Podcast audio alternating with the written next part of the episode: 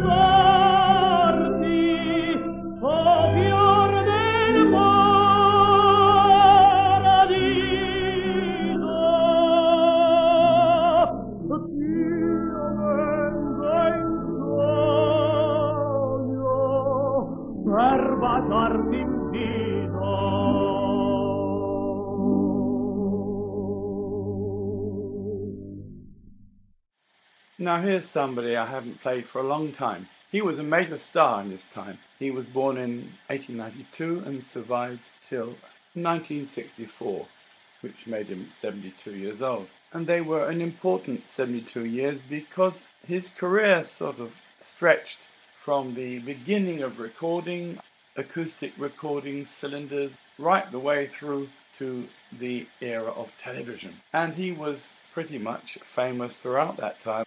He was born in New York from Jewish parents, and his mother died when he was two years old. He was born with the name, well, nobody is quite sure, it's either Isidore or Edward Israel Iskovich.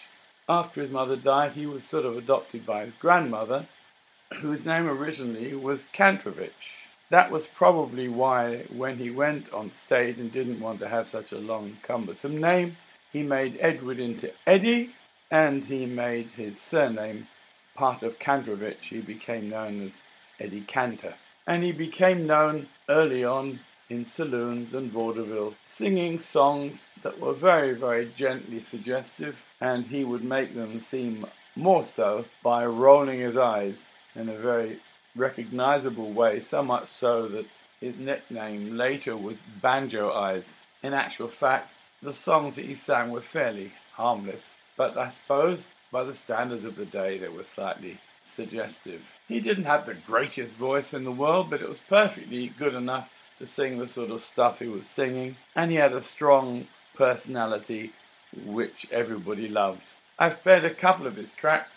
This is one of the less suggestive ones, and it's called Mandy, and he had a minor hit with this. This is one of his later electric recordings because his recordings go back to pretty much World War One, but here this must have been in the 30s or maybe even early 40s. This then is Eddie Cantor singing Mandy.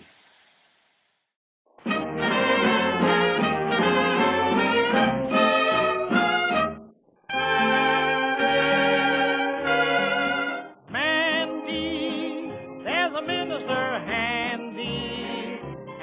sure would be dandy if we let him make us see. So don't you linger, here's a ring for your finger, isn't it a humdinger?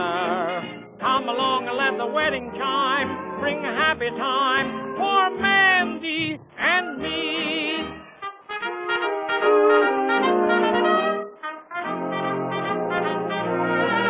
I was strolling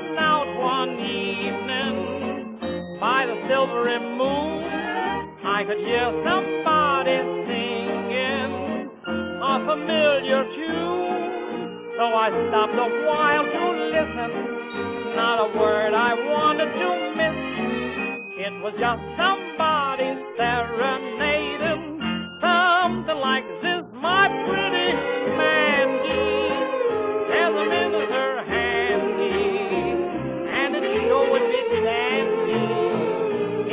we make us feel.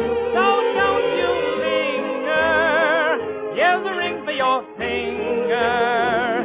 Isn't it a humdinger? Come along and let the wedding chime bring happy time for Mandy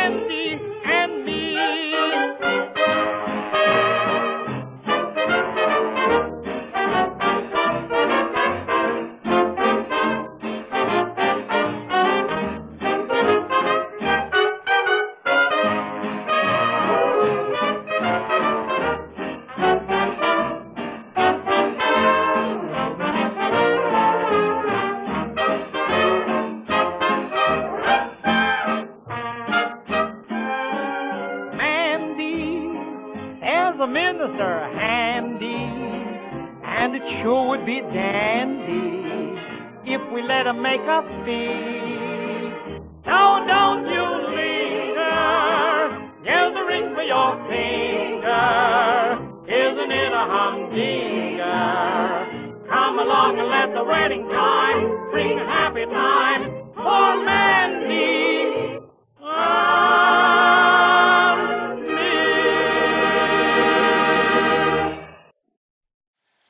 Now here's someone who is pretty much undeservedly forgotten. She was born in Chattanooga, Tennessee in 1904 and survived only till 1956. Her name was Valaida Snow. Her mother was a Howard University educated music teacher, while her father John was a minister who also ran a sort of group of performing kids known as the Pickaninny Troubadours.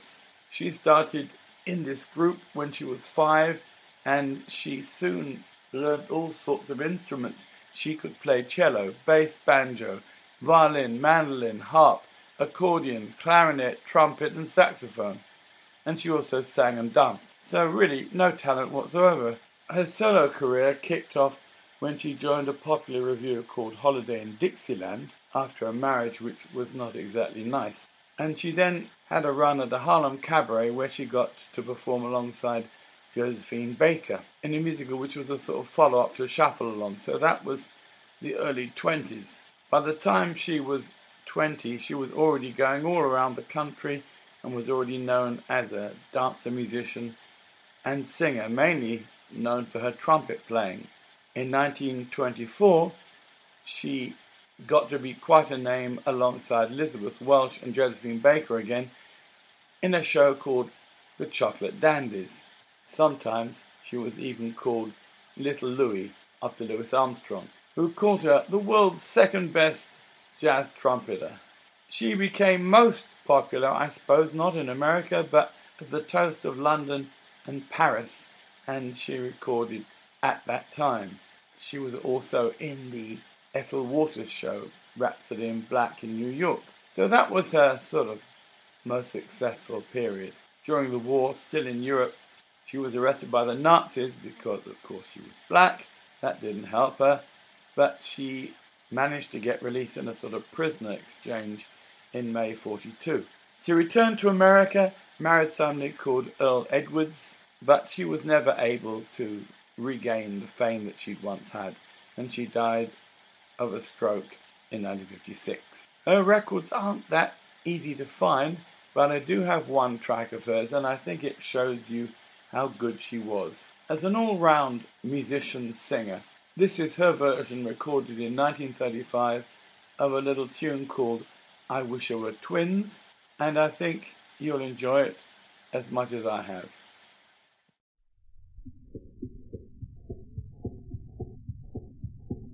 I wish that I were twins, you great big baby kin, so I could love you twice as much as I do.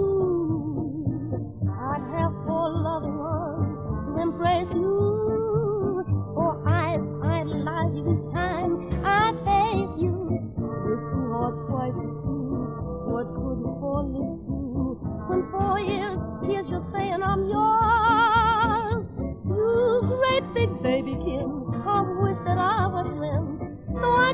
you twice as much as I do.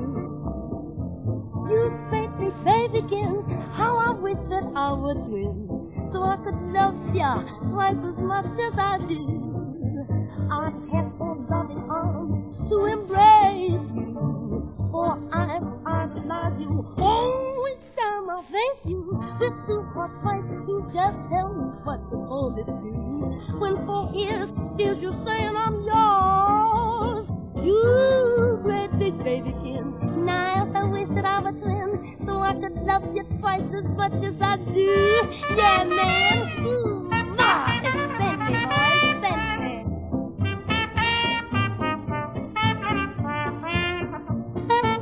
Thank you.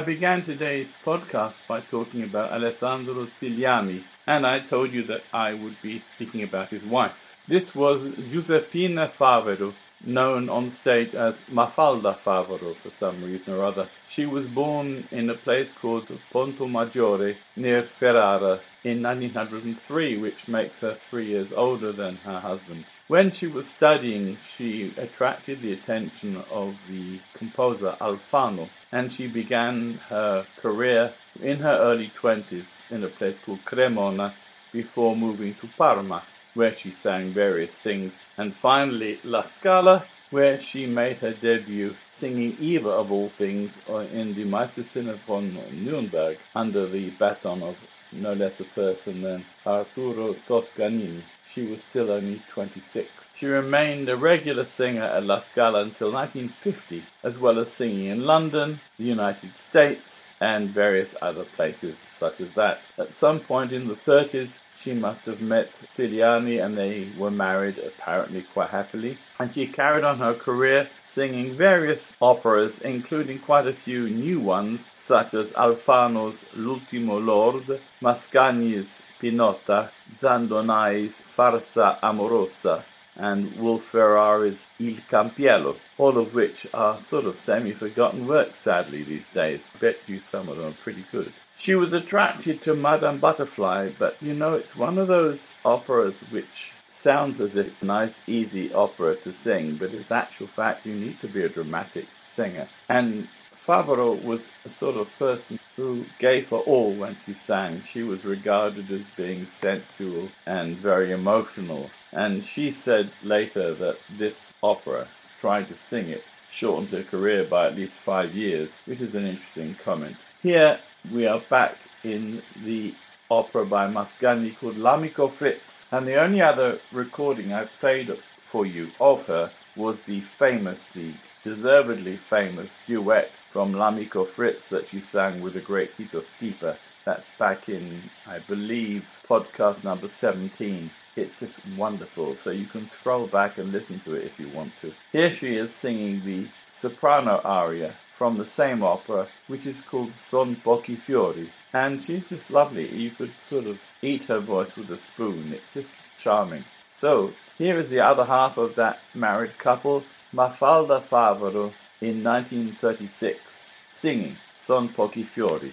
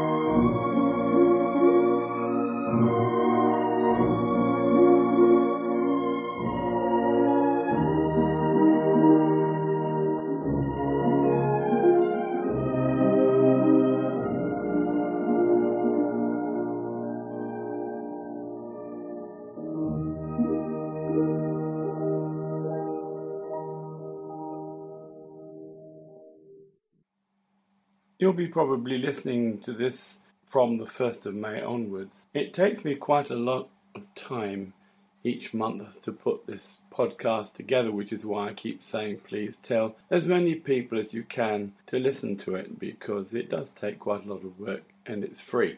This month has been, well, something special. I just wanted to say a couple of words about it. I had some gigs in Belgium and Holland, and to cut a long story short, while I was there, a cold which I already had went to my larynx. Even now, my voice isn't quite back the way it should be, but it's about 90% better and is gradually improving so that I can do gigs again. It's just a cold, it's sticky phlegm, and it takes a long time to go away. However, I'm delighted at least to be able to speak again. About two weeks ago, I could hardly get a word out without coughing or spluttering or whatever. Having said all that, I'm going to introduce something different to this podcast because so far I've just played electrical recordings. Now I'm going to go back into the real beginning of recording. Cylinder recording was invented somewhere around 1878 and discs came about 10 years later. By 1890, cylinders were commercially on sale. And in those days, because everything was recorded into a sort of horn, they preferred using voices and instruments that suited the horn as a recording medium. So they recorded a lot of things like bells, trumpets, and of course brass bands. I'm going to play you a brass band record made in 1890 and this is a recording of the King Cotton March, one of the John Philip Sousa marches, which you can hear played pretty much today by going on YouTube and typing in King Cotton March. You'll hear what it sounds like in modern stereo sound. But this is what it sounded like played by a brass band in 1890. The name of the band is the Battery Band of New York. I'm a Londoner, not a New Yorker, but I understand that the Battery is the name of a sort of park somewhere in the deep south of Manhattan Island. And this is obviously a brass band that played there, probably on a bandstand. There certainly have been bands like that in England. So this is the Battery Band of New York. It's announced, of course, because cylinders didn't have labels on them. If somebody shouts out what it is and who's playing it, and then you'll hear the band playing for over two minutes. Officially, these were only two minute cylinders, but they could go on a little bit longer. So here is the Battery Band of New York in 1890 playing the King Cotton March.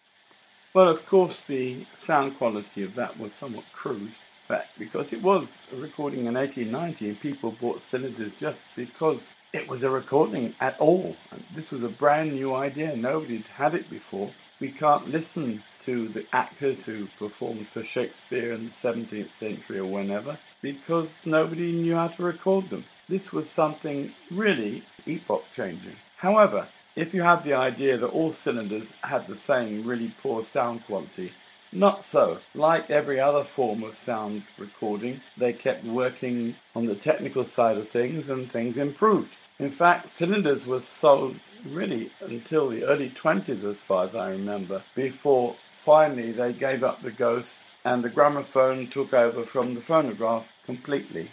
Well, I'm going to play you a cylinder now from probably around 1911 12, and it features a lady who was born with the name of Sofia Kalish, and she was born in the Ukraine, but she moved to America like so many Jewish people back then, and she became much better known in her long life as Sophie Tucker. Later on, she called herself the last of the Red Hot Mamas, and she became very famous for a particular recording, sentimental one called My Yiddish Mama. But early on, she was described in the phonograph catalogues as a coon shouter, she certainly was very interested in black singers and later on jazz. And in the early decades of the century, it was more ragtime. And she was certainly interested in imitating black music that was around her. As I said before, the horn phonograph looked for people with big, strong voices. Of course, opera singers were perfect, but if you could belt out a song really loudly, that was the sort of singer that they were looking for. And Sophie Tucker was certainly one of those. Indeed, in her later life, I think that she probably lost her voice somewhat. She tended to talk her lyrics in later life because she maybe overdid things. Anyway, as a coon shouter, she tended to specialize around 1910 to 15 in what was the new music. Jazz hadn't really arrived on the scene yet, so everything was called ragtime. And this is a recording made around that time of something called That Loving Rag. Unlike the last track, which ran more than two minutes, this one doesn't really give you full value. The whole recording's over in about 1 minute 40. She also made 4 minute cylinders. But I'm going to play you this little one because the sound is so good for its time. So this is Sophie Tucker before World War One singing That Loving Rag.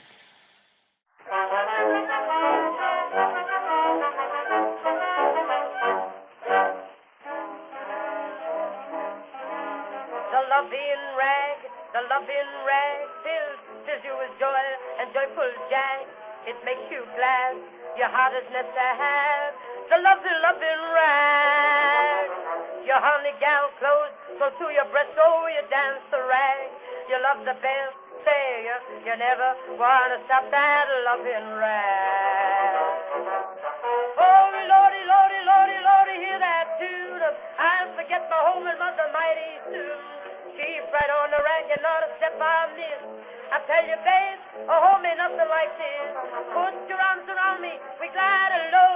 I feel myself a slipping, I mean no wrong. Close your eyes, my babe, we dance till morn. That doggone loving rag. Oh, you hear that music softly play? Say, I could dance all night and day. The loving rag, the bomber say, come on, come on, get out of my way. I want a brass band playing for me. No Gilmore's or Sousa's orchestra. Only loving article of harmony is a loving, loving rag.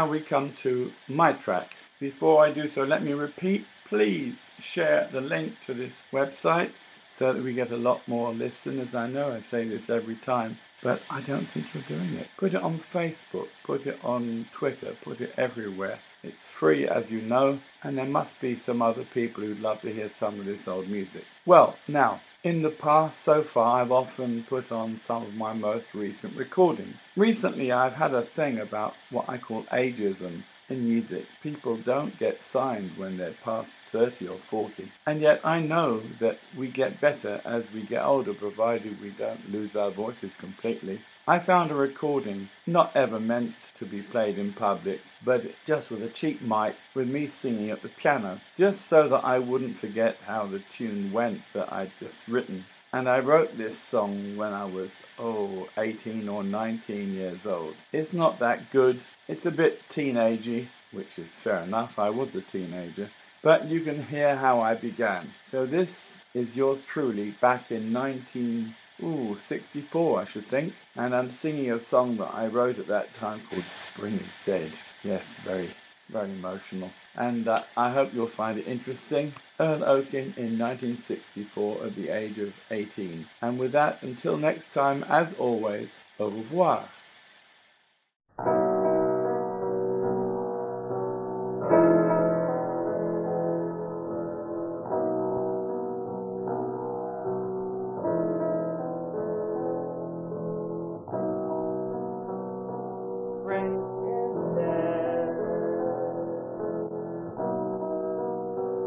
Daytime nightmare.